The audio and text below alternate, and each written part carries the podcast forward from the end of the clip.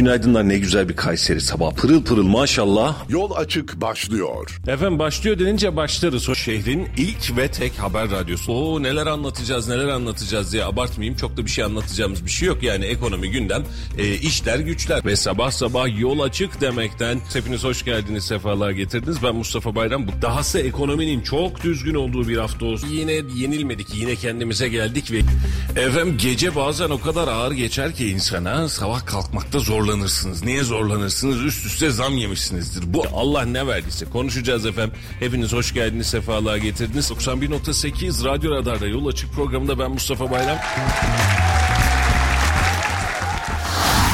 Radyo Radar yol açık başlıyor.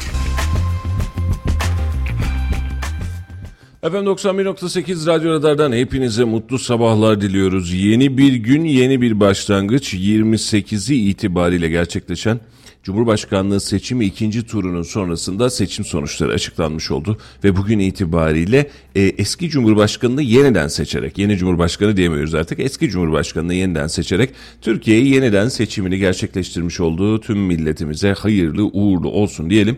E, vatanımıza, milletimize inşallah hayırlı sonuçlar ve hayırlı bir yönetim süreci gerçekleştirmiş oluruz. Biz de bugün sizlerle beraber bu gündemi ister istemez seçim sonrası olduğu için bu gündemi hep beraber konuşmaya çalışacağız. Halicim günaydın, hoş geldin. Günaydın, hayırlı Halit Beyciğim, sabahlar. Günaydın, siz de hoş geldiniz efendim. Onun mikrofonu uzaktaymış. Dur birazdan günaydın desin o işi var şu an itibariyle. Teknik Ee, konularla evet. uğraşıyor.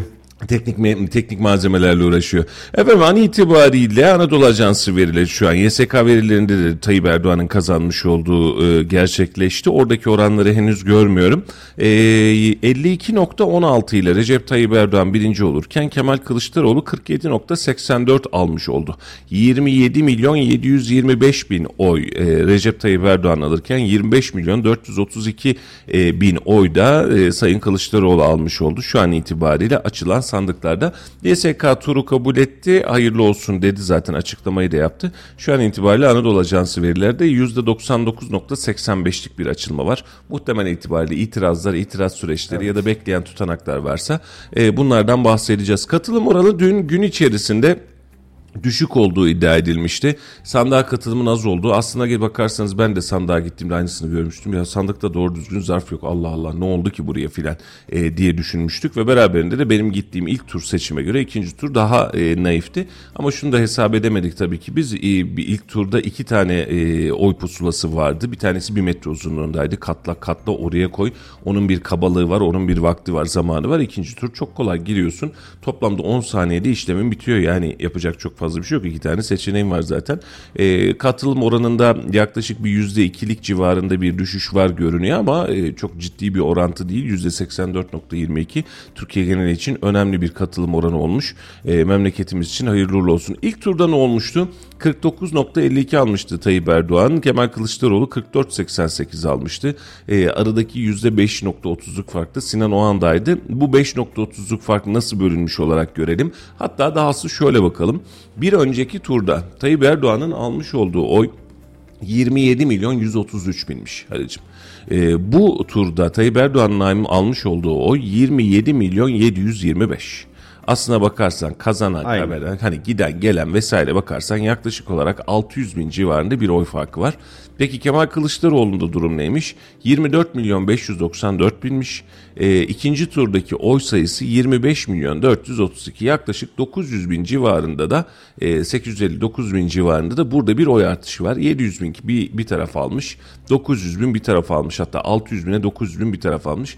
Kemal Kılıçdaroğlu bir tık fazla almış. Sinan Oğan cephesinden gelen oylardan görünen itibariyle. Ama e, rakamlara bakmış olduğun zaman yani Epitop'u 500 bin oy gibi civa- civarında fark çıkar diyorduk. E, şeyde birinci tur e, özelinde. E, ama şu dakika itibariyle baktığımızda yaklaşık 2 milyon 2 milyon küsür bin oy farkıyla Tay- Tayyip Erdoğan'ın kazandığını görmüş olduk. Kısa bir değerlendirme alalım. Kayseri özeline de döneceğim sonrasında. Ali'cim nasıl buldun seçimi?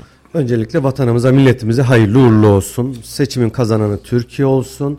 Ee, ve seçimler artık böyle bir hem e, deprem felaketi gölgesi altında bir seçim yaşadık. E, seçimler ertelenecek mi muhabbeti varken daha e, depremin 3. 5. gününde seçimler zamanında yapılan bir muhalefet. Bunun karşılığında da Cumhurbaşkanımız da seçimi 14 Mayıs olarak belirledi. Son iki ay kala da yoğun bir şekilde hem Kayseri'de hem Türkiye genelinde biz hissettik. Yine söylüyorum vatanımıza milletimize hayırlı uğurlu olsun. Her kim kazanırsa kazansın. Önemli olan Türkiye'nin kazanması.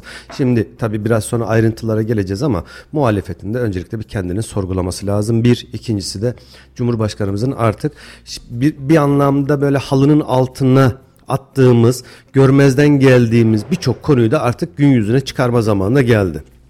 Nedir bunlar? Mülteci sorunu, ekonomi, enflasyon, liyakat, eğitim, tüm bunları da Adalet. adalet, işsizlik, tüm bunları da artık o halının altından çıkarıp bir bir bir bir çözme zamanı geldi, geçiyor bile diyelim. Ahmet Bey. Valla hayırlı uğurlu olsun tüm ülkemize, şehrimize. Ee, bu konuda söyleyeceğim tek şey e, seçim dündü artık bugünden sonra ben de Halil Bey'e katılıyorum. Artık bundan sonra önümüze bakmanın zaman evet artık önümüze bakmanın zamanı geldi. Geç bile kaldığımızı düşünüyorum. Dün geceden itibaren artık e, yeni Türkiye'nin e, yolunu çizmemiz lazım. Seçimi çok fazla zaten bütün televizyonlar yorumladı. Bizler haftalardır burada yorumluyoruz, konuşuyoruz. E, bizim de çok kısa bir değerlendirme yapıp e, ileriye bakmamız gerektiğini düşünüyorum. Tabii ki. Ee, mem- mem- mem- memleketimize konuşamadım. Ben mem oldum. Memleketimize hayırlı olsun yeniden. Yayının başında da söylediğim gibi durum ne olursa olsun kazanan Türkiye olsun. Ee, hep en büyük hedefimiz ve idealimiz bu. Normal şartlar altında e, çok rahatlıkla geçirebileceğimiz Ahmet Bey'in hep söylediği çok modern bir şekilde böyle aa bu mu olmuş bu mu olmuş diyebileceğimiz bir seçimden bambaşka bir seçime geldik. Kutuplaşmayı yaşadığımız bir seçime geldik. Bunu açıkça söylemek lazım. Ama baştan e, seçimden önce de seçimden 5 ay önce de 6 ay önce de 1 yıl önce de söylediğimin aynısı. Eğer inandığınız şey ve güvendiğiniz şey demokrasi ise demokrasinin sonucu şu an itibariyle %52 diyor efendim. Hayırlı olsun diyeceksiniz kenara geçeceksiniz bu bir. Bunu özellikle Kılıçdaroğlu'na oy veren kitle için söylüyorum. İkinci tarafta şu e, dün e, çıktım giderken e, biz basın mensubuyuz. Yani e, dün meydanda e, gittik canlı yayın yaptık ama işimiz bu. Bizim yapmamız gereken hadise bu. Canlı yayını yaptık. Meydandaki coşkuyu verdik. Beraberinde alandaki e, sandıklardaki durumları verdik. Daha önce bu seçim sattı boyunca tüm liderlerin meydan mitinglerinde oturduk, canlı yayınlar yaptık ve bizim işimiz bu. Akşam da sandıklar, sonuçlar belli olduktan sonra eve gidiyorum. Ee, bizim Bilge'yi de bırakıyorum biliyorsun. Kartal Kavşağı'ndayız tam e, sevgili dostlar. Bizde normal yani günün yorgunluğu var. Sabahın köründe kalkmışın akşama kadar uğraşmışın. Günün yorgunluğu var. Normal modda gidiyoruz. Yan tarafta sevinç gösterisi yapan abla sevinmiyoruz diye el hareketi yapıyor bize. Ee, güzeldi, manidardı. Ee, dün akşam e, gece boyunca neredeyse e, insanlar korna çalarak sokaklarda gezdi, tozdu, eğlendi. Hakkı mı hakkı. Yani şöyle düşünerek hakkı. Ee, yarın bir gün işte iki gün sonrasına Galatasaray şampiyonluk bekliyor. Şampiyon olunca sokaklara çıkmayacak bu takım taraftarları çıkacak. Şimdi takım taraftarı çıkıyor da siyasette kazanan çıkmasın mı? Burada hiçbir beis görmüyorum. Kimse yanlış Şimdi ilginci şu olacak. Buyurun. Ee, büyük, çok büyük bir ihtimalle Galatasaray yarın akşam itibariyle şampiyon olacak. Sokaklarda yine dün akşamki gibi kornalar, sevinç gösterileri olanlar. İşin enteresan tarafı şu. Galatasaraylı olan için içinde AK Partililer de olacak. CHP'liler de olacak, İyi Partililer de olacak. Ben burada Hepsi özellikle- olacak. Bu sefer yan yana Galatasaray diyecekler. ki. Ama burada önemli olan nokta şuydu. Memleketin %47.84'ünü %52 ile barıştırmak ya da %52'yi %48 ile barıştırma zamanı.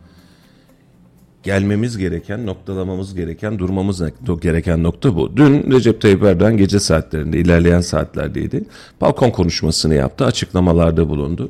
Ee, önemli olan nokta gerçekten bu. Bunun altını çizerek gösteriyorum. Yani evet bir mücadele vardı, mücadele bitti. Şimdi bu mücadelenin sonrasında buradaki oy kullanan 27 milyon 725 bin kişi de 25 milyon 420, 432 bin kişi de aynı ülkede nefes almaya devam edecek. Doğru mu? Şimdi Kayseri özelinde bakalım. Kayseri özelinde birazdan da detaylara geleceğiz. %67.89. Efendim çok ezici bir yoğunluk. %70'e yakın diyebilirsiniz. Ama kalan %30'la da barışmak ve barışık halde devam etmek zorundasınız. Bu bir seçimdi.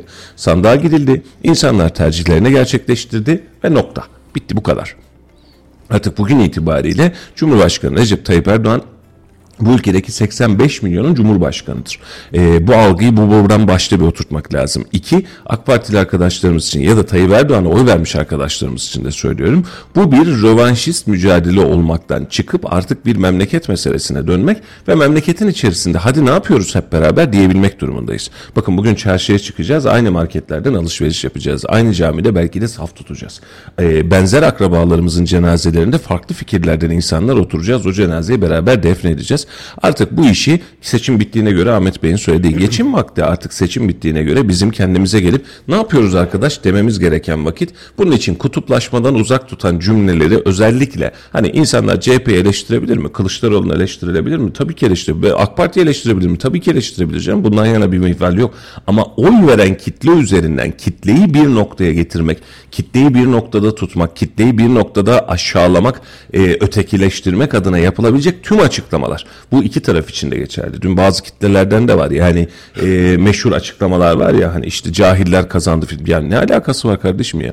Sen demokrasi diye ortaya koyduğun şeyde o zaman eğitseydin. Yani madem cahil olduğunu düşünüyorsun geçiniz bunları. Bunun tam tersine PKK'lılar PKK'lı oy verenler olarak göstermeye çalışmakta aynı mihvalde yanlışlar içerir diye düşünüyorum. Dün akşam Cumhurbaşkanımızın konuşmasında e, bu konuyla alakalı kısa bir değerlendirmesi oldu. Dedi ki kimseye kırgın, küskün, kızgın, öfkeli değiliz.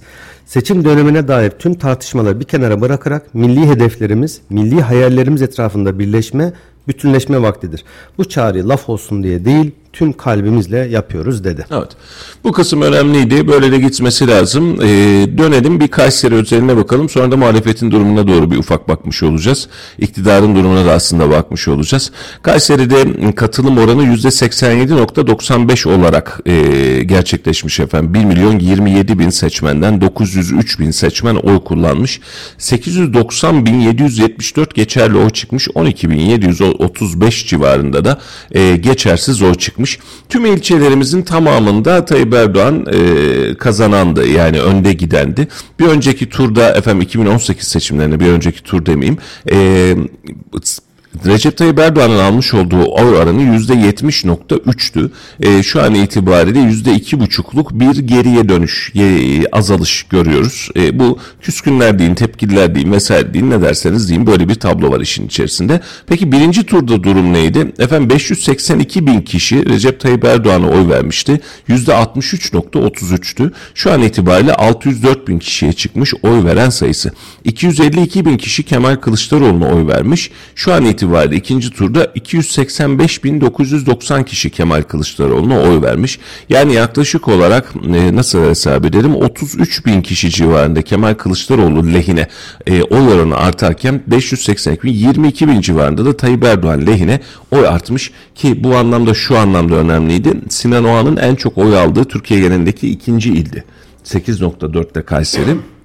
Bu oy oranı nasıl dağılmış diye bakacak olursanız e, biraz önce de söylediğim gibi 32 bin kişi civarında e, pardon doğru mudur? Evet doğru 32 bin kişi civarında Kemal Kılıçdaroğlu oyunu arttırırken 22 bin kişi civarında da Tayyip Erdoğan oyunu arttırmış. Kemal Kılıçdaroğlu bir önceki tura göre sayısal olarak söylüyorum bir tık daha fazla arttırmış görünüyor. Ama toplamda %67.89 Recep Tayyip Erdoğan %32.11'de Kemal Kılıçdaroğlu oylarını almış. İlçelerden durumlardan birazcık bahsedeceğim izninizle kısaca. Şu an itibariyle Kayseri'de Tayyip Erdoğan'a çıkan en yüksek oy oranı Yahyalı'dan çıkmış. %83.48 ee, Recep Tayyip Erdoğan %16.52'de Kemal Kılıçdaroğlu almış. Peki Kemal Kılıçdaroğlu en fazla oyu nereden almış? Orantısal olarak söylüyorum bunu. Sarız'dan almış efendim. %42.23 Kemal Kılıçdaroğlu alırken %57.77'de Recep Tayyip Erdoğan almış. Yine e, 50'yi aşan 57'ler civarında ezici bir üstünlük var ama en yüksek oy daha doğrusu Tayyip Erdoğan'a çıkacak. En düşük oy da buradan çıkmış. Bu seçimin şeysi e, en çok konuşulanı Sarız oldu herhalde. Evet. Bu konuda da e, Sarız yine fark attı. Yani fark attı derken e, yine konuşulan bir ilçe haline geldi. Milletvekilliklerinde, milletvekilli aday adaylıklarında, adaylarında Halihazırdaki milletvekilliklerinde değil mi? Sarız Kayseri'nin e, mesafe olarak şehrin Uzak. merkezine en uzak ilçesi. Ama siyaseten de en yoğun ilçesi. Siyaseten en çok konuşulan, e, en böyle ilginç sonuçlar çıkan ilçesi olmaya devam ediyor. Aynen öyle. İkinci sırada kim var? Efendim e, Talas ilginç bir veri verdi. Sarız eğer şöyle bir iki puan daha azalmış olsaydı Talas bu anlamda belki de birinci olacaktı. Kemal Kılıçdaroğlu'na en çok oy çıkan ikinci ilçede e, Talas olmuş oldu. %58.45 Recep Tayyip Erdoğan alırken Kemal Kılıçdaroğlu %41.55 aldı. Yine söylüyorum ilçelerin tamamında AK Parti'nin daha doğrusu Recep Tayyip Erdoğan üstünlüğü var. E, ama bununla beraber e, yakınlıklar ve mesafeler özelinde bakarsak e, durum böyle. E, hacılar e, geçen seçimin çok konuşulanıydı. AK Parti burada çok fazla oy kaybettiği söylenildi. Sinan Oğan'a çok fazla oy çıkmıştı bu alandan da. Hacılarda e, niye kaybediyoruz, niye düştü efendim oylar demiştik. %81.72 e, hacılarda da Tayyip Erdoğan'ın almış olduğu oy sayısı.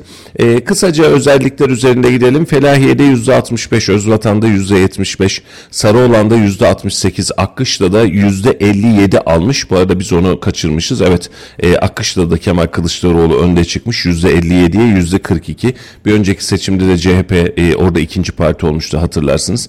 Pınarbaşı'nda %61, Bünyan'da %71 olarak çıkmış. İncesu %73 Tayyip Erdoğan çıkmış. Yeşil Yeşilhisar'da %66 çıkmış efendim. Develi'de %77 çıkmış. Tomarza'da da %76 çıkmış. Merkez ilçelere dönelim. Talas'ta %58, e, Melik Gazi'de %68, Koca Sinan'da ise %67 olarak oy oranları gerçekleşmiş Kayseri özelinde.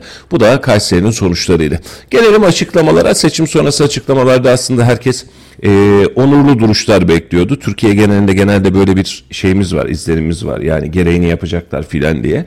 E, Tayyip Erdoğan gereğini yaptı. E, açık söyleyeyim. İlk konuşmasında, Kısıklı'daki konuşmasında birazcık tepkiseldi ama balkon konuşmasında çok çok daha rahat bir konuşmayla e, ki bir önceki seçimde de Halil'cim hatırlarsın o balkon konuşmasında onu yapmıştı. Kapsayıcı, daha Türkiye'nin genelini kapsayıcı bir konuşma üslubu vardı. E, kendisine tebrik etmek ve teşekkür etmek lazım. Niçin tebrik? Kazandığı için. Niçin teşekkür?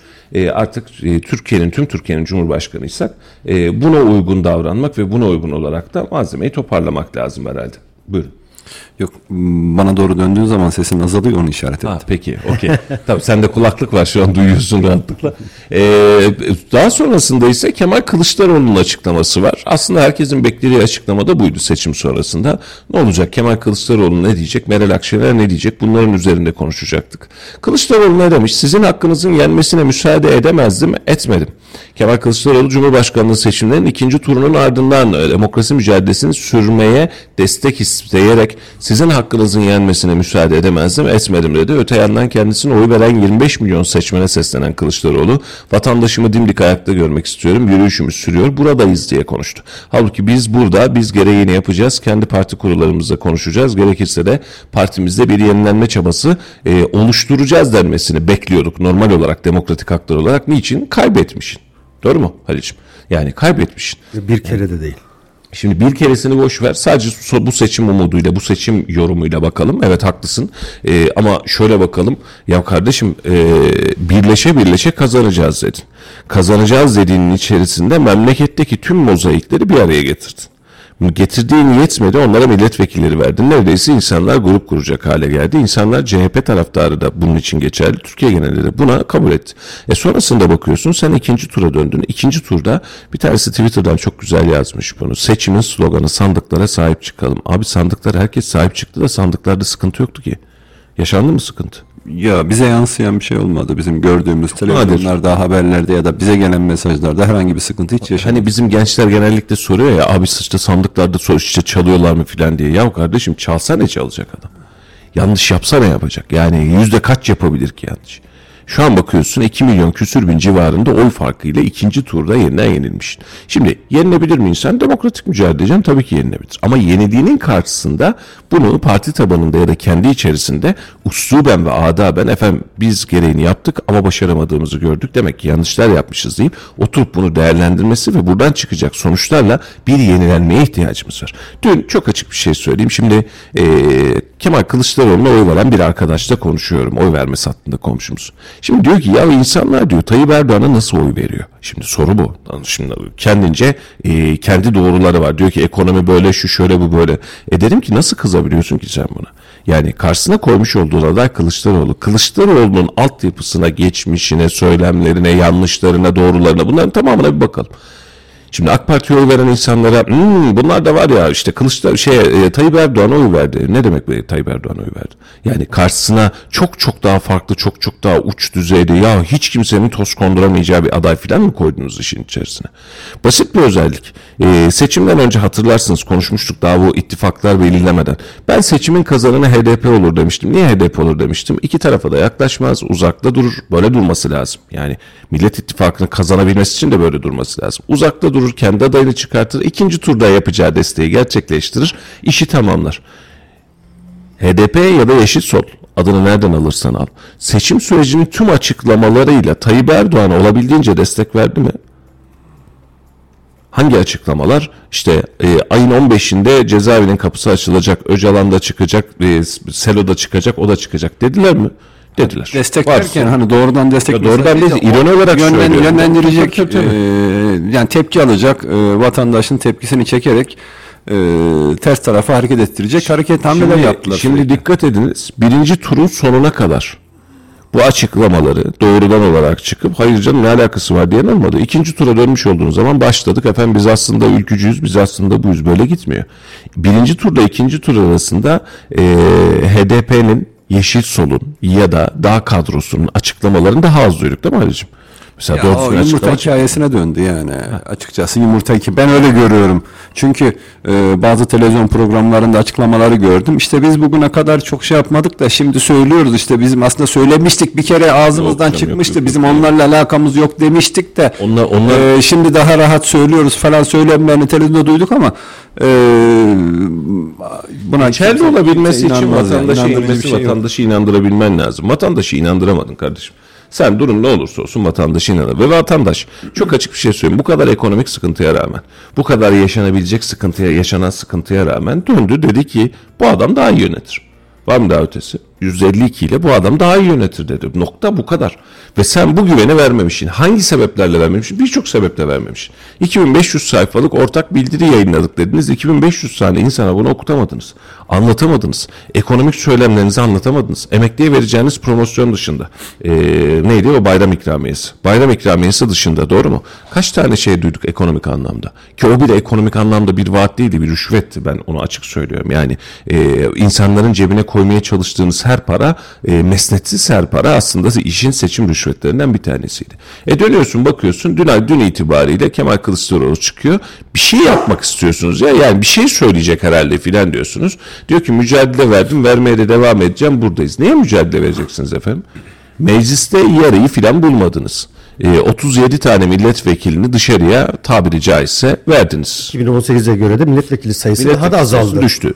%23 mü 24 mü 25 mi CHP'nin oyu var diyordunuz. Birleştiniz birleştiniz birleştiniz yine %25 aldınız. Bak bu kadar birleştiniz yine %25 aldınız. Ha buradan sonuçta şunu söyleyebilir insanlar. Efendim Gelecek Partisi, Deva Partisi, Saadet Partisi, Demokrat Parti'nin oylarının toplamı %1 etmiyor. Bu senin fikrin. Sen şimdi sor bakalım Gelecek Partisi'ne, Deva Partisi'nin genel başkanına. Biz aslında %3'lük, %5'lik efendim dese CHP'nin oyu %20'ye düşer. Doğru mu? Şimdi bunu ispat edebilecek bir süreç de oluşturmadın. O gün itibariyle karşında Ekrem İmamoğlu, Mansur Yavaş, sen bu isimler vardı. Bu isimlerin anketlerin tamamında neredeyse tamamında sen birinci sırada filan çıkmıyordun. Ama ben olacağım dedin. Ben olacağım diye karşı çıkanlar masadan kalktı masadan oturmak zorunda kaldı. Ki Meral Hanım da burada kabahatli. Niye kabahatli? Kalktın kalktığın yerde kalsaydın. Şu an iyi Partililerle konuştuğumuzda Halil'cim birçoğunu sen biliyorsun. Tabii ki mikrofon karşısında söylemiyorlar bunu. Ama özelinde bak hangisi memnun ve mesut? Meral Akşener'in masadan kalkmasından ve oturmasından kalkacaktın. Niye oturdun o zaman diyor. Kalksaydın arkasında arkanda dursaydık diyor. Şu an itibariyle Türkiye genelindeki milliyetçi oy yapısına bir bak. %25 %30'u bulmuş. Meral Akşener bunun %20'sini %20'sini alabilir miydi? 25 demiyorum. %20'sini alabilir miydi? Duruşu itibariyle alabilirdi. Ne kaldı elimizde? Onu da kaybettik. O da gitti. Ve o gün itibariyle şunu söyleyeceklerdi şimdi. Meral Akşener'e en büyük baskı şu olacaktı. Efendim sizin yüzünüzden kaybettik. Sizin yüzünüzden yine kaybettik. Yine aynı yere geldi. Hani meşhur hikaye Hacem Mineşşevi'nde ayakları yerde geziyor hikayesi. Yani duruyoruz aynı yerde devam ediyoruz işin içerisinde. Şimdi bu işin mimarı olan başta Kemal Kılıçdaroğlu ve beraberinde Meral Akşener ortaya çıkıp ki Meral Akşener'in dünkü açıklamasını dün akşamki açıklamasını da dinledim. Biz bununla alakalı diyor yani gerekli değerlendirmeleri yapıp kendi hesabımızı yapmak ve açıklamalarımızı yapmak zorundayız diyor. Bakalım ne çıkacak. Tabanımızın diyor bizden taleplerini diyor gözden geçireceğiz diyor. Aynen öyle. Aslında böyle ince ince mesajlar Abi veriyor. tabanın tabanın taleplerini milletvekili adaylarını belirlerken gözden geçirecekti. Ya bu saatten sonra istediği kadar geçirsin 5 sene daha nereye geçirecek? Tabii canım tabii tabii tabii. Evet tabii. Yani şu dakika itibariyle siyaset bu 5 senenin içerisinde kusuruma bakmasınlar. Başta Azrail yiyecek belli bir siyasetin belli bir kısmını. Öyle ya da böyle hazırda çok 5 yıl diyorsun kardeşim. Siyasetçiden genç siyasetçi mi kaldı? Ali'cim. Temel Şu an Kava- en geç dediğimiz bile 5 sene sonra 60 yaşından fazla Aynen olacak. öyle. En gencimiz şu an Ali Babacan. Ali Babacan. O da Ali 58, Babacan. 59 En yaşında. yaşlısı Temel Karamollaoğlu. 80 yaşında 5 sene sonra yani Allah sağlık sıhhat versin. Hayırlı tabii ömürler versin Hayırlı tabii. ömürler versin. O ayrı mesele ama 5 sene sonra Temel Karamollaoğlu kalmayacak. Çok büyük bir ihtimalle Kılıçdaroğlu da 79 yaşına gelecek o tarihte. O da olmayacak. E, Devlet Bahçeli o da 75 yaşında 5 sene sonra o da 80 yaşında olacak. Şu an işte meclis yemin edecek en yaşlı milletvekilimiz Sayın Devlet Bahçeli. Aynen öyle. Çıkacak yemin edecek meclisi yönetecek yani. E Şimdi o zaman 5 sene sonra bu memlekette birçok şey değişmesi lazım. E Şimdi biraz önce söylediğim bu %25 muhabbetinde hani diğer partilerin oyları %1 mi 2 mi 5 mi ne mi? Şimdi çok basit bir denklem var. Bir önceki seçimde e, yüzde kaç almıştı? 25. Evet. Kaç milletvekili vardı? 148. Şimdi gidenlerle beraber kalan ne kadar milletvekili var? 129. Aradaki fark ne kadar? Onu hesaplayıp yüzdeye vurduğumuz zaman yüzde 12'lik bir milletvekili kaybı var. Biz aslında ne kadarlık bir kayıp olduğunu buradan çok rahat bir şekilde bulabiliyoruz. Yüzde öyle. 12'lik kayıp. Şu an ne kadar aldı? Yani e, Deva, Gelecek'le beraber, Saadet'le beraber girdiği yerde yüzde 25. Yüzde yüzde 25'in yüzde 12'sini aldığımız zaman 3 puan yapıyor. Yani CHP'nin e, kendi başına girmiş olsaydı alacağı oy oranı yüzde 22. Bak bunu hesaplamak çok zor değil. Yüzde 22'ye düşmüş. E, o zaman CHP'nin oyları da düşmüş. Şimdi bir memlekette 21 yıl boyunca e, hükümette kalan birine karşılık bir daha kaybediyorsun. 5 yıl daha olacak. Toplamda 26 yıllık bir hükümette eğer biri kalıyorsa çok açık söylüyorum bu o hükümetin başarısından ziyade muhalefetin başarısızlığındandır. Karşılarında Dünya, dünyada da aslında bu çok fazla yok biliyor musunuz? Yani bir taraftan düşünsene iktidar kazanacak sonra bir daha kazanacak sen muhalefet olarak aynı yerde durmaya devam edeceksin. Ya adam Kaç seçim oldu? 17 mi 18 mi? Bilmiyorum sayısı. Yani yereller, ondan sonra referandumlar, genel seçimler topladığımız zaman 2002'den bu tarafa 17 veya 18 defa biz referandumda, yerel seçimde, ulusal seçimde biz sandığa gittik. Şimdi- tamamında bu adam birinci gelmiş. Se- dün itibariyle Kılıçdaroğlu istifa eder mi diye soranlara o hikayeyi anlattım. Dişçi Bahadır Bey vardı hala burada mı bilmiyorum. Birinde böyle konuşuyoruz CHP'nin durumundan filan konuşuyoruz. Dedi ki ben Malatyalıyım benim babam senatördü dedi. İlk seçimde hikayenin yarım parçalarla anlatayım size. İlk seçimde dedi, seçime girdik dedi. Senatörlük vardı biliyorsun o zaman bir de haricen. Milletvekili dışında bir de senatörlük hadisesi vardı. Ee, ilk milletvekili seçiminde girdik. Oylarımız düşük bastık diyor. Ankara'ya gittik. Oturduk konuşacağız hani hesabını soracağız filan. O zaman kimse işte genel başkan. Ee, efendim CHP kapalıydı. Ee, böyle bir parti yoktu ortada. Biz çıktık ortaya çıkarttık. İşte bu oy bizim oyumuzdur. Ee, yükselteceğiz. İnandık diyor. Yeniden geldik diyor. İkinci seçimde CHP SP çıktı diyor. Efendim yeniden çıktık diyor. Yeniden biz sandıkta istediğimizi alamadık. Ee, efendim SP oylarımızı aldı. Biz bundan dolayı böyle olduk dediler. Bizi yine inandırdılar. Yine döndük diyor. Üçüncü seçim oldu. CHP ile SP birleşti. Biz yeniden gittik. Yeniden istediğimiz oyu alamadık. Yeniden genel merkeze gittik. Ama biz çok kızgınız diyor yani böyle hani da darbe yapmaya gidiyor gibi gidiyoruz diyor böyle işin içerisinde. Oturttular bizi diyor. Efendim doğru söylüyorsunuz ama SP bize yeterince destek vermedi. Ee, SP oylarını bize atmadı dediler diyor. Biz yine inandık yeniden geldik diyor. Sonraki seçimde e, tek e, abi diyor baktık ki diyor biz bu işten çözüm alamıyoruz. Şimdi CHP'nin bu özelliğini bildiğim için şimdi CHP'li arkadaşlarım ne olur kusuruma bakmasın. Parti içindeki arkadaşlar da şu an müthiş derecede süreçten rahatsız.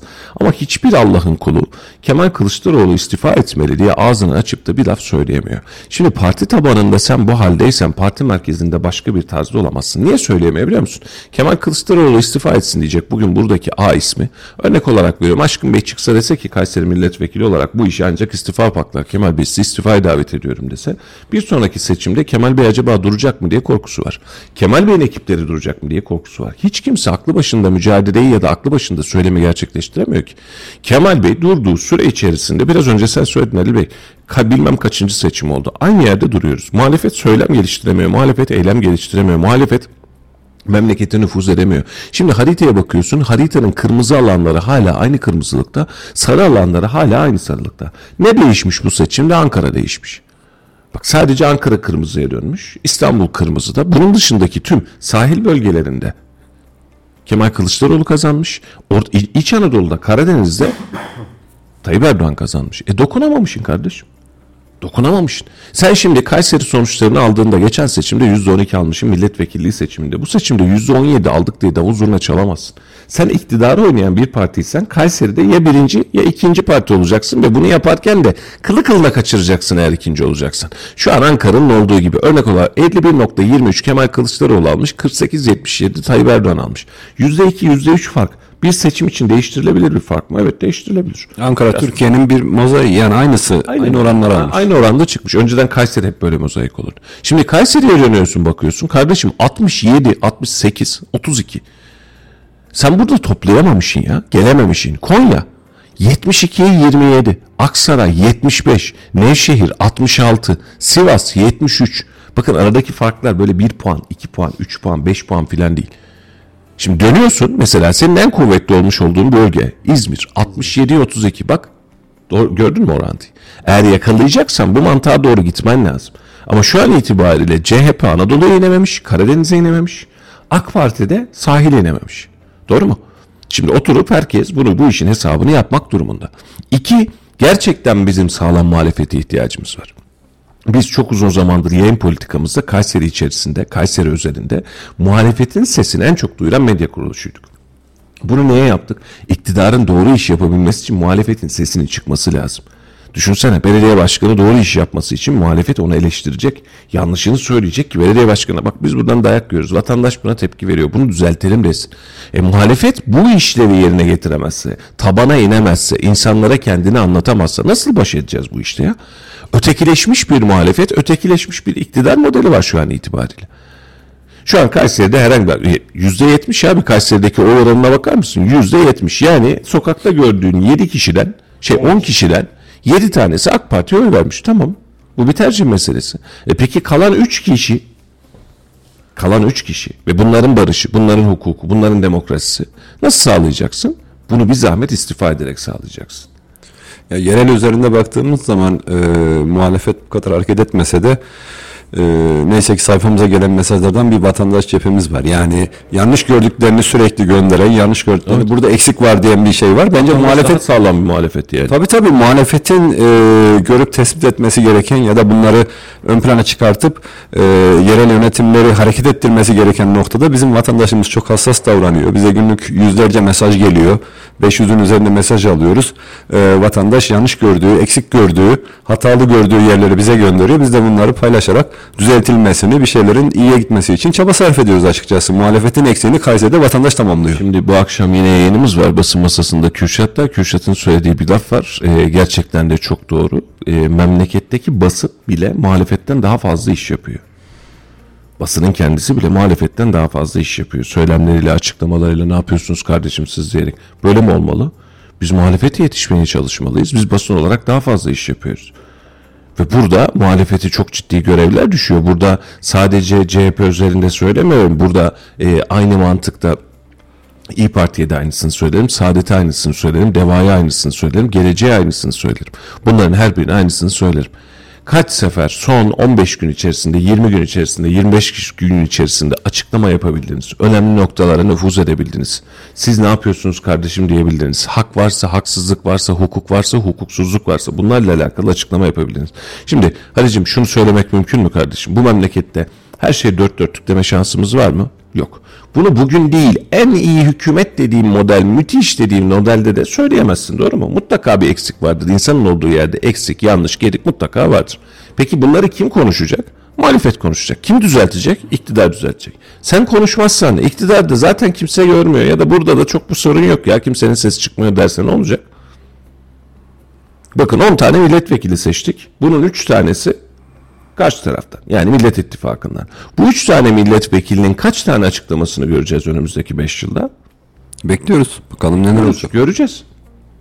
Şimdi açıklamalar da önemli, duruş da önemli, muhalefeti yapmak da önemli, muhalefeti erdemli yapmak da önemli. Doğru yapılan işe doğru demeyi, yanlış yapılan işe yanlış demeyi, varsa çözüm önerisiyle, dosyasıyla beraber gelmeyi bizim bu memleketteki muhalefete de öğretmemiz lazım.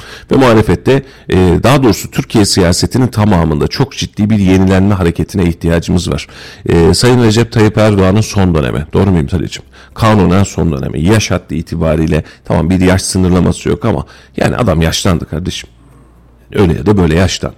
E sen şimdi bu 5 yılı daha götürsün, tamam götürsün. Sonrasında ne yapacaksın? Bülent Ecevit modelimi uygulayacağız. Burada bir değişime ihtiyaç var. Burada bir yenilenme ihtiyacı var. Bu bir.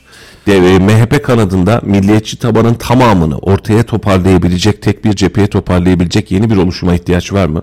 Bunun adı yeniden MHP'dir. Buna bir itirazım yok. İyi Parti'dir. Buna bir itirazım yok. Hangi parti olduğu önemli değil.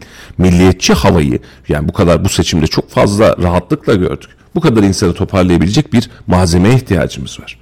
Ya Türkiye Cumhuriyeti tarihinde her zaman e, gördüğümüz bir şey var. E, liderler yanlarında birilerini yetiştirmiyorlar. Hep bunu söylüyoruz. Bakalım e, şu tabloya baktığımızda AK Parti'nin önümüzdeki 5 yıl içerisinde e, kim yetiştirilecek ya da içeriden kim parlayacak? Artık Recep Tayyip Erdoğan'ın son dönemi işaret edecek? ya da kimi işaret edecek? Yani artık kendinden sonraki şeyi e, halef mi deniyor ona? Yani onu artık hazırlaması lazım. Bugünden başlaması lazım ama bunun için dün akşamki o ilk kısıklı konuşmasında da işte Ankara ve İstanbul üzerine durdu. Yani yereller için çok ayrı bir çaba sarf edecekleri belli. Özellikle kaybettikleri şehirleri tekrar almak için ve oradaki oy oranları da zaten buna çok yakın olduklarını gösteriyor. Ee, sanırım Mesela 8, 8 ay sonraki çalışmalara artık bundan sonra e, AK Parti olarak e, öncelikle 7-8 ay boyunca yerellerdeki mücadeleyi sürdürüp yerelden sonra da e, AK Parti'nin daha sonraki dönemler için e, kimi parlatacaklar, kimi ön plana çıkartacaklar ya da kimi yetiştirecekler ya da yetiştiriyorlar da bizim haberimiz yoksa onu ne zaman vitrine çıkartacaklar bunu göreceğimiz dönem olduğunu düşünüyorum. Evet. İstanbul'da yerel seçim özelliği için söylüyorum. E, 51.78'e 48.22 orada da çok ciddi bir fark yok. E, Ankara yine önemli gördüğü yerlerden bir tanesi. Orada da 51.23'e 48.77 e, oranlar birbirine aslında çok yakın. E, 2-3 puanlık e, Kemal Kılıçdaroğlu'nun önde olduğu e, bir süreç var. Bu iki ilde e, özellikle e, AK Parti için çok çok önemli. Sahil bölümünde de aslında mesela Antalya AK Parti'nin bir dönem e, hükmettiği Büyükşehir Belediyesi'ni kazandığı yerlerden biriydi. Şu an itibariyle 57-35'e 42-65 e, buranın ne oranı? Mersin diyorsunuz mesela e, Milliyetçi Hareket Partisi'ndeydi daha önce Burhanettin Kocamaz'daydı. %60'a %39 %40 hemen hemen şu an itibariyle oradaki oran. E, Adana yine AK Parti'nin bir dönem ben buradayım dediği yerlerden biriydi. 54'e 45 buradaki oran farkı da. E, bu iller üzerine de bence Adana, Mersin, Antalya, Ankara, e, İstanbul e, ve Balıkesir e, bu anlamda e, AK Parti'nin yoğun çalışacağı illerin arasında olmuş olacak. E, mesela Kayseri üzerinde çok bir şey yapmaya gerek var mı? Efendim 67.89. Şimdi e, mesela Adana, Mersin bir dönem orada yaşadığım için biliyorum. Orada 3 tane 4 tane parti birbirlerine çok yakın oylar aldılar. Evet. Her zaman için. Ortalama 28-30 bandında. Eğer ki önümüzdeki Mart ayında 9 ay sonraki yaşayacağımız tekrar bir e, yerel seçimlerde muhtemelen biz ulusal seçimmiş havasında yine yaşayacağız gibi tahmin ediyorum. Ama bu illerde Ankara, İstanbul, Adana, Mersin, Balıkesir, Antalya gibi yerlerde eğer muhalefet, şu anki muhalefet yine birleşip tek aday üzerinden çıkarsa bu söylediğinle beraber AK Parti'nin daha fazla, biraz daha fazla gayret göstermesi lazım. Ama Adana'da, Mersin'de, Ankara'da, İstanbul'da eğer ki İyi Parti kendi adayını çıkarırsa, HDP kendi adayını çıkarırsa, MHP, AK Parti ya da CHP kendi adaylarını çıkarırsa şahsi fikrim Sürpriz çok rahat olur. şekilde AK Parti bu saydığımız illerin tamamını alır. Evet. Tekrar alır. Açık ve net söylüyorum zaten kayıtlar altında 9 ay sonra görürüz. Ama yine bir birleşimler, ittifaklar olursa o zaman ucu ucuna geçer diye tahmin ediyorum. Muhtemelen matematiksel birleşmeler söz konusu olacak. Halil bu sadece orada üzerinde değil. Şimdi Kayseri özelinde de bakalım. Eğer Cumhur İttifakı yekpare olarak, Millet İttifakı yekpare olarak e, bu seçime girecek olacak olursa, yerel seçime, Cumhur İttifakı'nın aday göstermiş olduğu yerlerde eğer adayda çok ciddi bir önemli bir defo yoksa kısacası e, hayırlı olsun denir. Herkes yoluna bakar. Aynı tabloyla devam eder. Ama Cumhur İttifakı burada ben şu ilçeyi istiyorum dedi MHP ben bunu veriyorum dedi vermiyorum dedi AK Parti. Beraberinde orada Büyük Birlik Partisi yeniden Refah Partisi'nin de istekleri ve talepleri muhakkak ki olacaktır diye tahmin ediyorum. Böyle bir tabloyla çıkardı MHP ve AK Parti ayrı listeler çıkartırsa Kayseri üzerinde mesela Talas üzerinden bahsedelim. Talas üzerinde MHP ayrı liste, AK Parti ayrı liste, Millet İttifakı tek liste giderse Millet İttifakı'nın şansı var. MHP AK Parti, CHP, İyi Parti dört tane farklı aday çıkarttığını düşün. E, o zaman dediğine sana katılıyorum. O zaman AK Parti'nin de bu anlamda Türkiye genelinde hala birinci parti. Yani İzmir dışında, e, sahil bölgesi dışında tüm alanlarda birinci parti. Bu dengeleri değiştirir. Ama şunu da hesap etmek lazım. Biz e, seçimden e, 4 ay öncesinde atıyorum Şubat ayında deprem sonrasında biz seçimi konuşurken tablonun böyle olacağı kanaatinde değildik. Hiçbirimizdeydik. Yani çünkü bir deprem gerçeği var, ekonomik kriz var vesaire var. Ya kardeşim nasıl çıkılacak bu işin içerisinde diye düşünüyorduk. Ama an itibariyle görüyoruz ki biz seçimde depremi neredeyse minimum konuştuk. Ekonomik krizi neredeyse minimum konuştuk. Şimdi yerel seçime girerken de e, hangi şartlarda gireceğiz? Hangi söylemlerle gireceğiz? Hangi birlikteliklerle gireceğiz? Oturup bunu gerçekten hmm, ne oluyor dememiz lazım. İki çok özür diliyorum Ahmet Bey. E, ikinci noktada şu. Yerel seçime girerken aslında önümüzde ekonomik olarak sancı bekleyen şu 8 ayı geçirerek gireceğiz. Yani e, Haziran Temmuz'da e, bir asgari ücret zammı, yıl sonunda asgari ücret zammı, e, satın alma gücü vesaire bunları atlatarak bir yerel seçime gireceğiz. Bir de kışı geçireceğiz üstüne. Ne getireceğini gerçekten oturup e, beklemek lazım. Erken konuşmak bizi yanıltabilir. Ben de aynı şekilde ekonomiyle alakalı söylemek istiyordum. Yani önümüzdeki 8 aylık dönem içerisinde e, seçim ekonomisi dediğimiz ekonominin ya da herkesin işte tahminleri yürüttüğü e, ülke ekonomisinin seçimden sonra ciddi zamlarla sallanacağı ya da ne bileyim sıkıntı yaşayacağımız dönem işte EYT'nin maliyeti, depremin maliyeti, diğer maliyetler bunlar belli bir oranda baskılandı. Biliyorsunuz zam bile yani yakıt zamları bile işte seçimden sonraya bırakıldı. Ertelendi, pazartesine geldi. İşte ekmek zammı bekliyor falan. E, vatandaş e, ülkenin genel ekonomisinde eğer hükümetin vaat ettiği işte iki yıl içerisinde bunların hepsini toparlıyor. Eğer bunu 8 ay içerisinde toparlayamazsa vatandaş bunun faturasını yerele kesebilir. Evet. Böyle de bir risk var. Yani benim şu anda onu görüyorum.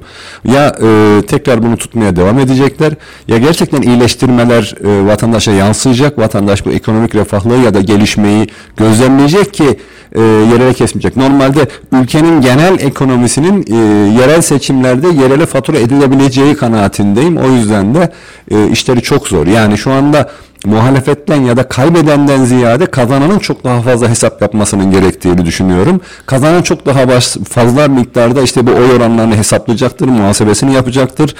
Ee, Erdoğan bununla alakalı açıklama yapmış Ahmet Bey. E, balkon konuşmasında var. E, ekonomi ilişkin mesajlar da vermiş Tayyip Erdoğan. Enflasyonun yol açtığı fiyat artışlarından kaynaklanan sıkıntıları gidermek, refah kayıplarını telafi etmek önümüzdeki günlerin en acil konu başlığıdır demiş. E, sadece kalbimiz değil elimizde hep deprem bölgesinde demiş. E, biz faizi 4.6 enflasyonu 6.2'ye indirerek ispatlayan zaten biz değil miydik demiş. Biz bu işi yaşadık yaptık ama bunların böyle bir derdi mi var? E, bunlar laf ola beri gele yaparsak yine biz yaparız. Evet şu an faiz %8.5'a indirildi ve enflasyonda inecek. Onlar bizimle yarışamaz. Onlar IMF'nin kapısında nöbet tutarlar vesaire vesaire demiş. E, IMF'ye borçtan bahsetmiş e, kısa itibariyle. E, işte şu an itibariyle ekonomik büyümemizde önemli katkılardan bir tanesi Gabar'da çıkan petrol, Karadeniz'de çıkan doğalgaz. Bunların verimini veya ekonomiye katkısının ne olduğunu da önümüzdeki dönemde hep beraber göreceğiz. Ama ben açık bir şey söylemek istiyorum. Ee, Tayyip Erdoğan'ın e, bu seçimde en fazla dayak yediği, en fazla e, sıkıntı yaşadığı yer neresiydi? Ekonominin bizzat kendisiydi. Ben Nurettin Nebati yönetimindeki ekonomik e, akışın devam etmeyeceği kanaatindeyim. Tayyip Erdoğan bence bundan çok önemli dersler çıkarttı. Tayyip Erdoğan e, gerektiği yerde müdahaleyi yapan ama bunu yaparken de karizmayı çizdirmeden yapan liderlerden bir tanesi. Açık söyleyeyim. Yani bunu yaparken hadi istifa et, hadi şöyle oldu böyle oldu demek yerine çok daha hızlı hareketler halinde bu işi yapabilir. Seçim de bunun için aslında bir fırsat. E, seçim dönemine kadar e, sesi çıkılmayan bir süreç vardı ama seçim dönemi sonrasında artık bugün yarın itibariyle bu hafta itibariyle belirlenen bakanlar kurulu, belirlenen ekonomi yönetimi gündemini birazcık daha belirleyecek. Mesela seçim sonrasında ciddi dalgalanmalar olur mu diye bekliyorduk. An itibariyle e, dolar kurunda, euro kurunda ciddi bir hareketlilik yok şu an itibariyle. Sadece şunu söyleyeyim bugün itibariyle kapalı çarşı dediğimiz e, serbest piyasada bir başka hareketlilik var. Mesela altının ons fiyatı müthiş derecede düşmüş durumda. Dolar 21.52 civarında. Bankalar arası piyasada 20 lira. Orada 21.52 1,5 liralık bir makas oluşmuş. Muhtemelen bugün gün içerisinde 21 lira seviyesine yeniden serbest piyasada düşer diye tahmin ediyorum. Bu bir tahmin yatırım tavsiyesi değil. Ama altında şöyle bir hadise yaşanmış. E, şu dakika itibariyle bunu görebiliyorum. Gram altının fiyatı 1411 lira. Tanı yanlış çünkü altının ons fiyatı 1946 dolara düşmüş. Peki ne olması lazım? Bunun daha düşük olması lazım. Yetmiyor şöyle bir hadise var. Gram altının alış fiyatı 1321 lira, satış fiyatı 1412 lira. Arada 90 liralık bir fark var. Şu an serbest piyasa şunu yapmış. Alım satım hızlı devam etmesin, hızlı akış olmasın diye. Alış fiyatı minimumda, satış fiyatı maksimumda. Aradaki kar marjı hani günlük senin işlem yapabileceğin bir eğride değil. Ki gram altındaki e, ara marş fiyatı şu an itibariyle 90 lira. Normalde olması gereken seviye maksimum 10 lira civarında filandır hani alım satım arasında. Daha küçük marjlarla işlem yapar. Şu an serbest piyasa kendine bir sigorta poliçesi oluşturmuş yani. Ben hani alım satımda yüksek alıyorsam bu fiyat kardeşim işine geliyorsa ben zarar etmek niyetinde değilim. Ne, ne olacağını bilmiyorum piyasanın diyor. Ama satıyorsun da en dipten alırım diyor. E, şu an gün içerisinde bunun düzeleceği kanaatindeyim. Çünkü aradaki makas çok fazla. Ama e, piyasaya yansıyan şu dakika itibariyle böyle yandım, öldüm, bittim denilecek bir süreç yok.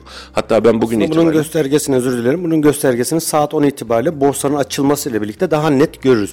Borsa yukarı yönlü eğer %1-2 ile 3 ile açarsa e, piyasalara bir güven tazelendi mesajı verilebilir. Bunun karşılığında da dolar bir miktar daha geriler. Evet. Ama eksiyle açarsa piyasalardaki güvensizlik devam ediyor anlamına geliyor. Bugün itibariyle de ben AK Parti'den, daha doğrusu Cumhurbaşkanı Recep Tayyip Erdoğan'dan e, şeyle alakalı, e, ekonomi yönetimiyle alakalı tiyolar bekliyorum. Hemen Piyasanın açılmasıyla gireyim. buyurun. Dün akşam itibariyle e, Mehmet Şimşek Tayyip Erdoğan'ı ilk tebrik edenlerden biriydi. Güzel de bir yazıyla tebriklerini bildirmiş. E, dikkatimi çekti. Aşağı yukarı 40 dakika geçmiş. E, dün akşam dikkatimi çektiğinde tweet atalı. Altında 3000'in üzerinde e, Yorum vardı. yorum vardı. Ve yorumların neredeyse tamamı belki bir iki tane troll hariç tamamı yeni göreviniz bakanlık göreviniz hayırlı olsun mesajıydı. Ee, yarısı yarısı da artık bunu görmezden gelme. Memleketin sana ihtiyacı var. Tayyip Erdoğan'ın sana ihtiyacı var. Bizlerin sana ihtiyacı var. Ekonominin başına geç Sayın Bakan'ın mesajları vardı. Ama herhangi bir cevap e, verdi mi diye baktım şöyle bir. Yok vermedi ama e, bence Mehmet Şimşek ya da onun eş değeri olabilecek bir isimle bir e, değişikliğe gidileceğini tahmin ediyorum. Şimdi eşdeğeri olan isimlerde belki biz çok fazla popüler olmadığı için kamuoyunda belki o kadar hızlı güven vermeyecek zamanla o güveni oluşturacaktır. Ama Mehmet Şimşek üzerinde daha önce yapmış olduğu icraatlar belli olan ekonomiyi de düzgün yöneten insanlardandı. Ee, bunun için de Mehmet Şimşek'in yeniden alanda olması gerçekten ekonomide ciddi bir derin bir nefes Güven aldıracak. verir. Hani şu an itibariyle zaten kimse şunu beklemiyor. Ekonomi yarın düzelsin filan diye ya da bugün düzelsin diye bek beklentimiz yok. Ama süreç itibariyle doğru adımlar atılsın ki biz de e, buradaki güncellemeyi, buradaki güzelleştirmeyi, güzellemeyi e, görebilelim ve umut edebilelim. E, AK Parti'nin üzerindeki en büyük yüklerden bir tanesi bence bu. E, bir, bir yayının başında sen de söyledin. Artık şu anlamda da bizim çok ileri gitmemiz lazım. Yani işte atıyorum ekonomi yönetimini hallettik. Tamam eğitimi halletmemiz lazım bizim. Sağlıkta varsa problemimizi çözmemiz lazım. E, vatandaşın adalete ve mahkemeye güvenini yeniden toparlamamız lazım. Liyakata esas almamız lazım. Yani işte e, seçim öncesinde de e, açıkladık. E, gerekli olmadığı sürece dedik şey, mülakatları kaldıracağız. Efendim bunu çok net ve steril hale getirmemiz lazım. E, parti genel merkezlerinin, parti il başkanlıklarının ve belediyelerin benim oğluma kızıma devlet dairesinde iş var mı denilen yer olmaktan çıkartmamız lazım. Önümüzde yeni bir 5 yıl var. Bu Türkiye'nin Türkiye için de önemli bir 5 yıl. Hani Türkiye yüzyılı diyoruz ama Türkiye yüzyılında 42 sene evde otur, bunu yüzde 48 sene evde otur, yüzde 52 halledecek diyeceğimiz bir yüzyıl değil. Bu tüm Türkiye'ye mal olacak bir yüzyıl. Bunun için baştan sona kendimizi yenileyebileceğimiz, e, doğru adımlar atabileceğimiz, doğrularımızı ve iyilerimizi cebimizde tutup yanlışlarımızı düzeltebileceğimiz bir 5 yıl geçirmek umuduyla o 5 yılda geçirmek umuduyla. Yani e, çünkü şu an itibariyle 320'yi geçmiş e, bir AK Parti'den e, bahsediyorsak, e, Cumhur İttifakı'ndan bahsediyorsak yani dönüp de efendim acaba sıkıntı olur mu, seçim tazelenir mi kaygılarını da kafamızdan tamamen atıp artık önümüzdeki 5 yılda istikrarlı, mantıklı, nitelikli işler yapmamız, e, yenileyeceğimiz noktaları muhalefetinden iktidarına kadar sadece siyaseten değil fikri olarak da yenilememiz gerekiyor. E, CHP özelinde de yine aynı eleştiriyi yapacağız. Önümüzdeki günlerde çok fazla belki de konuşacağız. Bu seçimin net kaybedeni Kemal Kılıçdaroğlu'dur.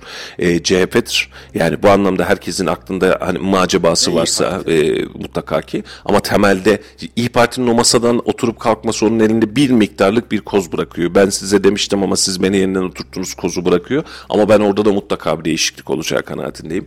E, ya gerçekten kendilerini yenileyecek tüm kadrolarıyla beraber, fikriyle beraber ya da siyaset sahnesinden tamamen yok olacak bir İyi Parti. E, bunu net söyleyeyim. Yani %10 oy, oy almış kardeşim az oyu değil diyebilirsiniz. Ama fikri olarak baktığında İyi Parti'den merkez sağ beklentisi çok çok daha fazlaydı. Şu an itibariyle %10 filan bu işin hikayesi bir anlamı yok. Siyaset bilimcinin çok güzel bir tespiti vardı. Dün akşam şöyle bir televizyon kanalı gezerken diyor ki ordu yenilmez, komutan yenilir diyor. Doğru. Savaşı kaybeden diyor komutandır. Yani ona yazar komutana yazar. O zaman şimdi şöyle düşün. E, 2018'den bu tarafa 5 yıllık bir süreç içerisinde 2020'nin Mart ayından beri tüm dünya ile birlikte bizi de içine alan bir pandemi süreci. Evet. Ciddi sorunlar yaşadık ekonomi anlamında, e, sosyal anlamda çok ciddi problemler. Sonrasında ekonomiye yansıması, hayat pahalılığı, enflasyon, Sonrasında bırakın Türkiye dünyanın en büyük depremlerinden biri yıkım anlamında her anlamda. E, bu kadar şey varken en güçsüz olabilecek her şey varken karşıda inanılmaz bir birleşme. Buna evet. rağmen sen kazanamıyorsan o zaman önce önce bir kendini çek etmen lazım. Kendi yapısal çözümlerini ya da yapısal değişiklikleri yapman lazım. Bunu her parti için söylüyorum. E şimdi Deva, Gelecek, Saadet Emin ol hiçbir şey olmayacak. Seçimin en büyük kazananı biziz diyecekler. Toplasam 1-2 hadi diyelim 3 problemde 1'de 3'te ama e, 40'a yakın bir milletvekiliyle meclise Valla ben burada e, kazandılar. sadece şu an CHP ve İyi Parti üzerinde değil Deva Gelecek ve Saadet Partisi üzerinde de oturup külahlarını takkelerini bir önlerine çıkartmalarını isterim. E, Ali Babacan bu seçimin kazananıymış gibi ya da Ahmet Davutoğlu bu seçimin kazananıymış gibi bakıyorsa bu bir sonraki seçimde zaten şu mantıkta şu meyfalle olmayacaktır anlamına gelir. Yani yok olacaktır anlamına gelir. Şimdi mecliste 3 tane milletvekilim var. Ya çok özür diliyorum eğer hükümet sen değilsen, Cumhurbaşkanı senden değilse senin mecliste 3, 5, 8, 10, 15 tane milletvekilinin olması çok da bir anlam ifade etmiyor.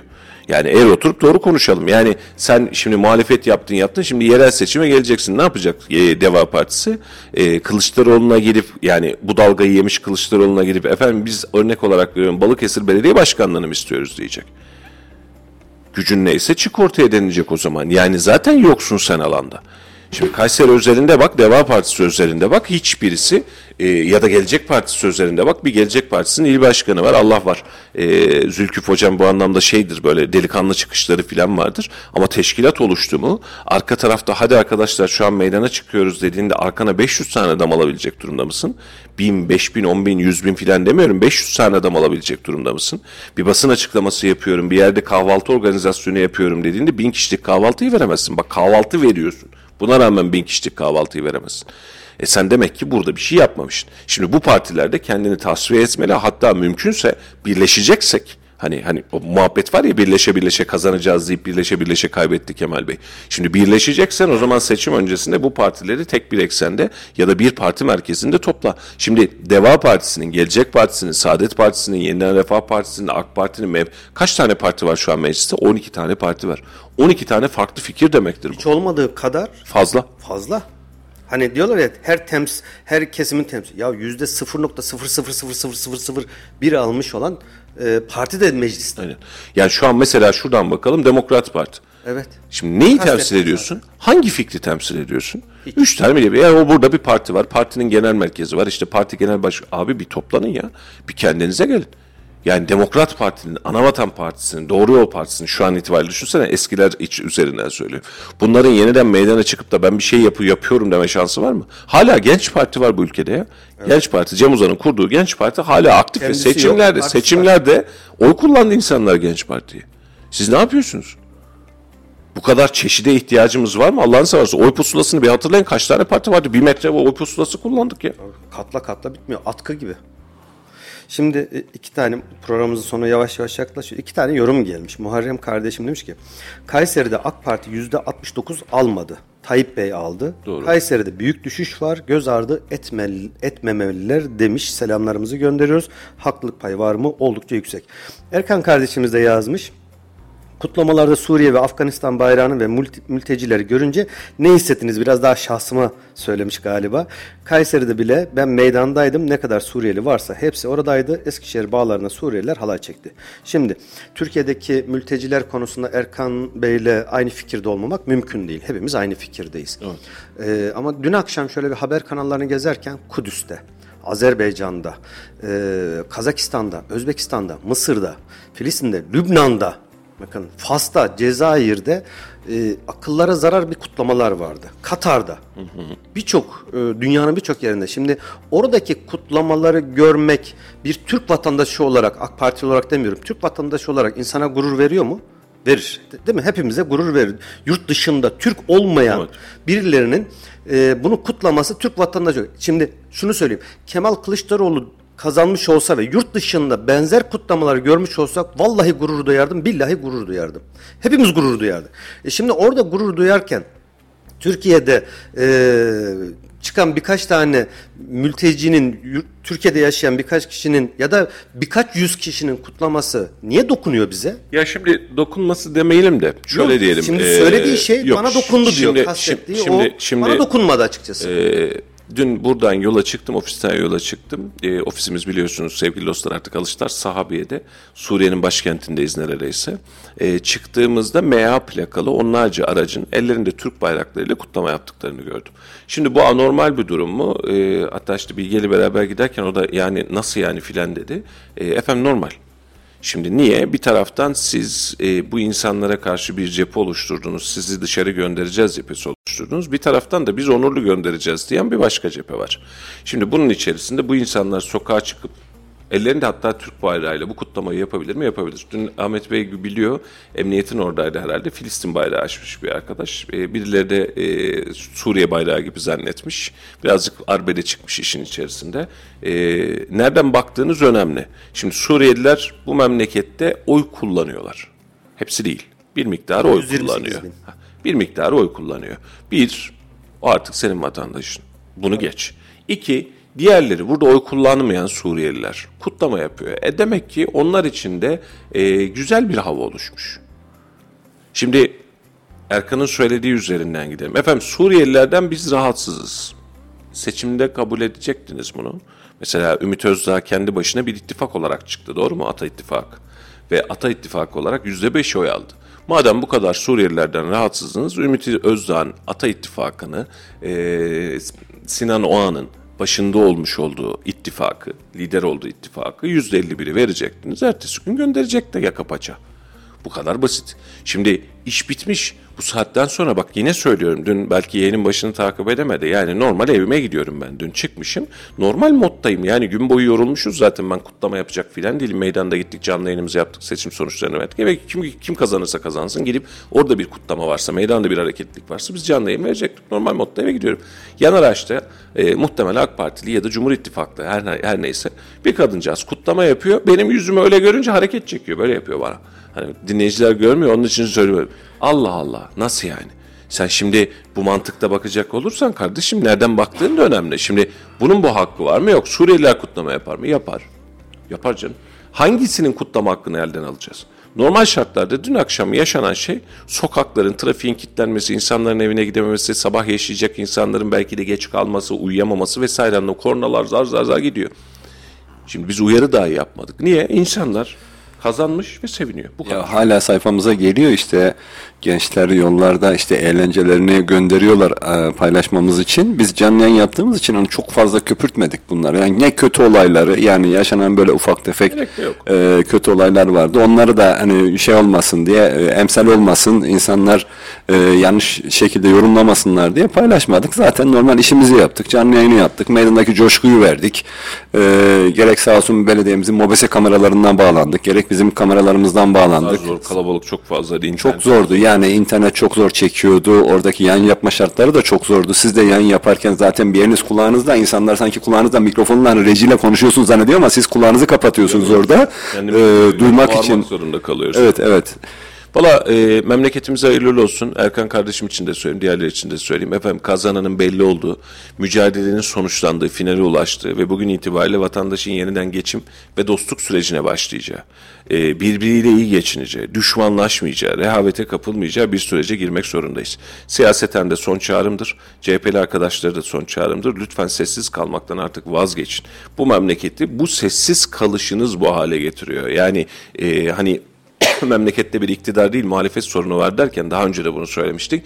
Ee, insanlar bizi birazcık şey anlıyor. Ya işte e, karşımızda koca bir güç var işte şartlar hadi. Ya kardeşim sen de bunun karşılığında doğru argümanı çıkartmadın bugüne kadar. Bugün itibariyle de karnının üstüne yatıp dur bakalım delege ne çıkar? Acaba istifa eder mi? Acaba parti büyükleri ses çıkartır mı? Değil. Tabandan tavana e, ses vereceğin, yol vereceğin, e, nefes vereceğin bir süreç oluşturmak zorundasın. Bu işin sonunda kaybedebilir misin? Evet sen kaybedebilirsin ama Türkiye kazanır. Şu an itibariyle biz bu açıklamayı yaparken örnek olarak veriyorum. AK Parti'yi eleştirirken de aynısı. Ya kaybedebilir misin? Kaybedersin canım. Düşman da kazanırsın. Şimdi önümüzdeki günlerde daha fazla konuşacağız. Geçen gün yağmurlarla alakalı birkaç arkadaş bize gücenmiş. Efendim yarım saat sonra geçecek, geçecek yağış için e, buna haber yapılır mı? Tabii ki yaparım canım. Yani zaten yağmur dediğin, sel dediğin hadise o yarım saat içerisinde can alıyor, mal alıyor, sıkıntı veriyor. Altyapım buna müsait değilse bir sıkıntı var. Sorumlu sensin Ahmet Mehmet ben buna bakmıyorum ki bana ne? Bu konuda Halil Bey ile biz e, aynı şeyi konuşmuştuk. O da e, şöyle bir şey etti. E, Urfa'da da kaç kişinin hayatını kaybettiği şey yarım saat sonra geçecek bir yağıştı ama kaç kişi hayatını kaybetti. Hayır ben hani biz normalde yayınlarda da konuşuyoruz ya dostlar. Şimdi ani yağmurda böyle olmuş olabilir. Şimdi aniden çıkan yangında müdahale edememiş olabilirsiniz diye bir çözüm olmaz. Yangına eğer tedbir alacaksan o ani çıkar zaten. Yağış da ani yağar. Tabii Fırtına meteorolojisi yoktur. Ya, ya- yangının meteorolojisi yoktur yani. Ya bunu şöyle düşün. Haber vermez. Fırtına oldu çatılar uçmuş. Efendim e, tahmin ettiğimizden fazla. Hayır kardeşim senin Kayseri ortalaman belli. Yapacağın iş belli. Ka saatte kaç kilometre hızla esiyor burada rüzgar? 70 kilometre mi? Sen 100 kilometreye göre kendini minimum ayarlarsın. Tarihsel dengeye bakarsın. Bu iş böyledir. Altyapın yoksa ya da çöktüyse zaten ani e, alanda çöker. Şimdi yaz gününde yağmur olmadığı bir gününde abi logarlar taştı diye hiç haber yaptık mı biz? Yaptıysak haklısınız. Şimdi bunun için de çok özür diliyorum. Hani biz bunları yaparken de bazı şeyleri göze alarak yapıyorsun. Ya neyi göze alıyorsun? Ya ne olur ki yani? Ya en fazla ne olur ki diyorsun. Ne olur ki? Benim işim bu. Ben memleket için yapıyorum bunu. Şimdi muhalefet için de aynısını söylerim. İktidar için de aynısını söylerim. Şu an AK Parti'nin içindeki arkadaşlar için de aynısını söylerim. Bugün itibariyle liyakati, ekonomiyi, doğru düzgün sistem yönetimini yeniden konuşmayacaksak bundan 5 yıl sonrasında bize zor olur. Hatırlıyorsunuz. Ha, hatırlıyorsunuz bunu daha önce de söyledim. Bu bu kadar önemli bir vatan millet meselesi ise AK Parti'nin kazanması, Cumhurbaşkanı Erdoğan, AK Parti'nin demeyelim Cumhurbaşkanı Recep Tayyip Erdoğan'ın kazanması, hayat memet meselesi. Düşünsene ülkenin bekası geleceği ise sen bunun altyapısını 5 yıl boyunca yaparsın. Ekonomiyi düzgün tutarsın, eğitimi düzgün tutarsın. Şimdi çok açık söyleyeyim stüdyodaki insanlar, dışarıdaki insanlar efendim Kılıçdaroğlu'na oy verdik diyen Kayseri'deki insanlar yüzde otuz. Ekonomi düzgün olsaydı, eğitim düzgün olsaydı, hukuk adalet düzgün olsaydı ben niye AK Parti'ye oy vermeyeyim kardeşim demez miydi? Ben niye e, Sayın Recep Tayyip Erdoğan'a oy vermem demez miydi? E demek ki sen de yanlış yapmayacaksın. Bak şu an itibariyle e, vatandaş AK Parti'ye de net tepkisini dedi ki sen yüzde otuz beşte kal. Ben senin takımını sevmedim, ekibini sevmedim. Sana göz kırpıyorum ama Cumhurbaşkanlığının hatırına, memleketin bekası hatırına göz kırpıyorum. Bir otur kendine gel dedi. Şimdi bunların da hesabını bugünden yapmak lazım. Bugün birileri biz yanacaksak yanacağız ama memleket kurtulacak. Ama bunu yaparken işte partilerin içindeki arkadaşlar, genel başkanımız ne derse doğrudur efendim biz e, işte tüzüğümüzün çizdiği yol filan. Geçiniz. Geçiniz. Eğer sen bugün bu değişimi başlatamazsan, bugün bu aksiyonla bu değişimi başlatamazsan Yerel seçime gireceğiz. Kılıçdaroğlu genel başkan. Doğru mu? Ekrem İmamoğlu İstanbul. Mansur Yavaş e, şey Ankara. E, Tunç Soyer İzmir. Tamam geçtik. Hadi bakalım Kaldığımız düştük yerden yola. devam edeceğiz. Bak Hadi. şimdi Bu- bu yerel çıkış yönetimler değil. özellikle AK Parti'nin yerel yönetimleri, belediye başkanlıkları, ilçe belediye başkanlıkları yaptıkları sosyal medya anlamında ya da söylemler anlamında yaptıkları tek bir şey var. Ne yapıyorlar? Genel başkanlarının Recep Tayyip Erdoğan'ın attığı tweetleri retweet etmekten ibaret zannediyorlar Tabii sosyal canım, medyayı tabii. kullanmayı. E Şimdi bak Söylem geçmiş dönemlerde Melih Gökçek zamanında ya da rahmetli Kadir Topbaş zamanında tabanla yani belediyelerden ulusala çok ciddi bir destek vardı. Çalışmalar vardı. Ulusalı destek. Hiçbir şey olmaz. En az yüzde beş fark ettiriyordu. Yani en büyük iller bunlar ama diğerleriyle beraber. Ama şu son geldiğimiz beş yılda bir bakıyoruz. Yerelin ulusala katkısı yok. Bak AK Parti Kayseri'de 50'den 40'a düşmüş. E, o zaman yerelin de burada AK Parti'nin yerelin de burada üzerine lazım. düşeni yapması lazım. Daha çok çalışması lazım. Kendini daha iyi anlatması, projelerini daha iyi anlatması lazım. Bak biz şimdi BKMK dedik, bilmem ne dedik, terör dedik. Bunlar bitti. Önümüzde 9 aylık bir süreç var. Bu sefer ne konuşacağız? Biraz önce söylediğin gibi sel felaketlerinde ne oluyor altyapı? Mi, imarda ne oluyor? Kat e, kat sayıları ne oluyor? Köprüler ne oluyor? Biz bunları konuşmaya başlayacağız. Eksiklerini Yine konuşmaya yine başlayacağız. yine yine muhtemelen onları konuşamayız. Seçim Türkiye'de öyle gitmiyor ama e, algı ve olgu demokratik yordamda modern toplumda böyle olmalı. Yani özellikle yerel seçimde biz kimi seçiyoruz? Ahmet bize ne vaat ediyor? Halil bize ne vaat ediyor? Mustafa bize ne vaat ediyor? Bu bu işi ne kadar yapabilir? Kadrosu ne kadar müsait diye bakmamız gereken bir seçim. Ama yine söylüyorum, e, üzülerek söylüyorum bunu. Biz yerel seçimde de bunları konuşmayacağız. İşte dün HDP ile beraber olanlar, PKK ile beraber olanlar diye bir algıyla başlayacağız ve bu buradan da gidecek ama bir sonraki seçimde bunun bir tık daha leveli azalacak. %50 fark eder demiyorum. %2 fark eder, %3 fark eder. Çünkü vatandaş artık buradan da yoruluyor. Şimdi tamam be- belli bir yer, belli bir yer tamam ama onun onun sonrasında da yoruluyor. Bu seçimde de zaten aynısını gösterdi. Bir önceki seçimde Cumhurbaşkanı yüzde kaçta seçilmişti 2018'de Halicim? 51. 51. Bu seçimde de 52. Bak bu kadar birleşmeye. Bir daha olmayacak. Heh, Bak bu kadar birleşmeye, kutuplaşmaya, bu kadar sert ve e, rigid milli söylemlere rağmen e, oturup bunun da hesabını yapmak lazım. Bir önceki seçimde %51 alan Cumhurbaşkanı'nın ben bu seçimde %60 almasını beklerim. Bu seçimde %52 alan Cumhurbaşkanı'nın ya da partisinin bir sonraki seçimde 55, 60, 70. Niye? Doğru hizmet yaptığınızı, doğru iletişim kanalı kullandığınızı ikna ettiğiniz anlamına gelir. Ama ikna edemiyorsanız yine %50'ler, 51'ler, 49'larda kalacaksak ülkenin yarısıyla çok da barışık olmadığımız anlamına gelir. e, artık muhalefet kanadının sadece CHP demiyorum tüm hepsini kastediyorum. Seçimin Twitter'dan ibaret olmadığını bir kere bir öncelikle bir anlamaları gerekiyor. Twitter'da bir bakıyorsun %66 alıyor. %70 alıyor. Twitter, Millet Twitter, İttifakı. Twitter, Elon Musk'ın. Şimdi o zaman bu ne olacak? Şimdi bir başka konu program sonuna geldik. Farklı bir tespitte bulunacağım. Z kuşağı Z kuşağı dedik. Ne dedi Ümit Özdağ? Seçim yaşı 12'ye getirilirse ben de %50 ile tek başıma hükümet olurum. Şimdi güzel bir şey söyleyeceğim ben size ya da güzel demeyeyim ama bir tespitte bulunacağım. Ee, şu an yaşı 50'nin ya da 60'ın üzerinde olanların herhalde büyük bir çoğunluğu AK Parti taraftarı. Doğru mudur?